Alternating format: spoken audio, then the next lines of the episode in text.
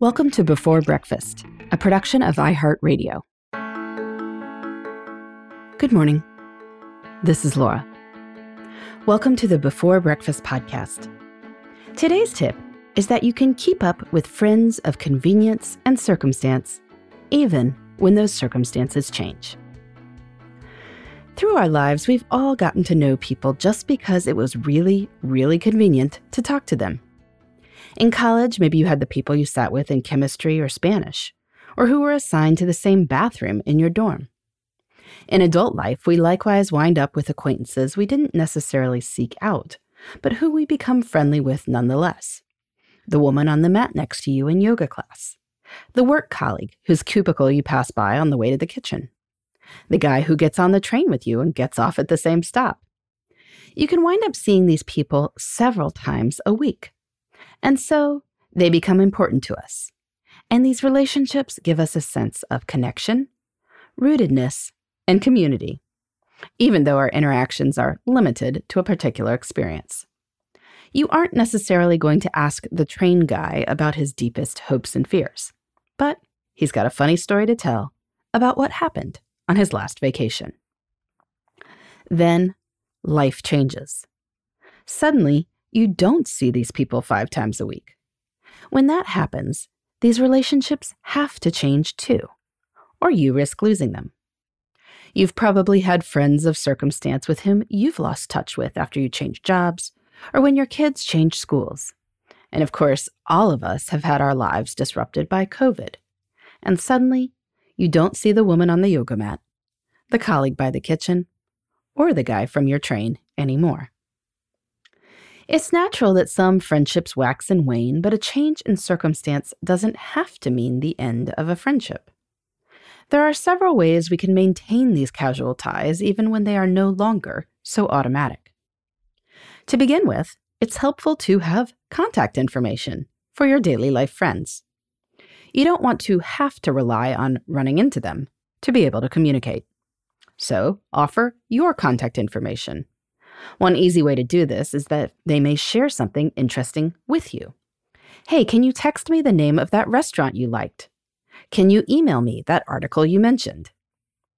Having each other's contact information means you are equipped to maintain your relationship in new ways if daily life changes. Here are some simple ideas for doing just that.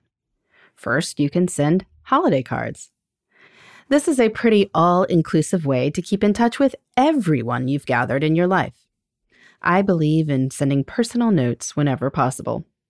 It does not take much time. Even if it did, people are a good use of time. If you are going to bother to send a card, you can take the extra two minutes to write something about life and your memories together. Christmas is obviously a popular option, but you could become the kind of person who sends Fourth of July cards whatever works for you. You can write a quick text or email when something you see or do makes you think of a friend from a former phase of life.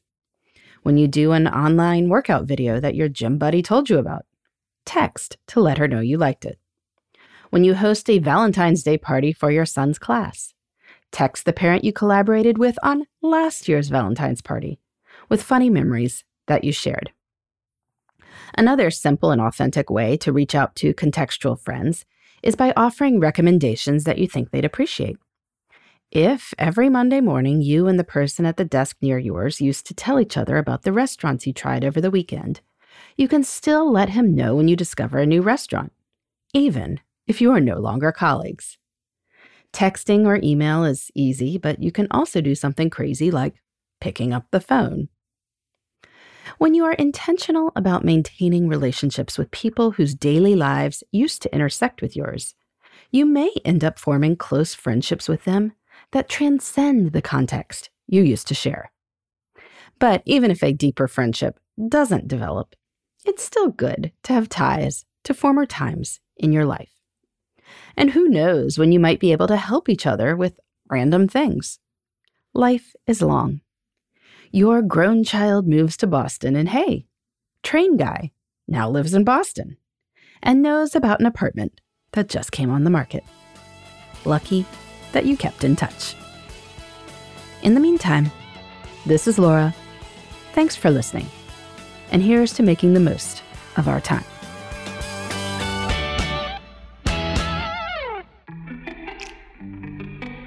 Hey, everybody. I'd love to hear from you. You can send me your tips, your questions, or anything else.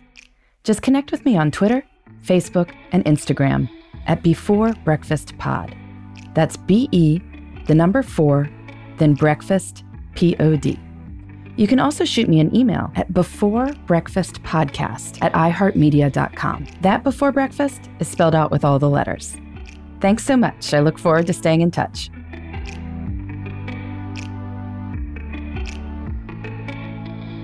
Before Breakfast is a production of iHeartRadio.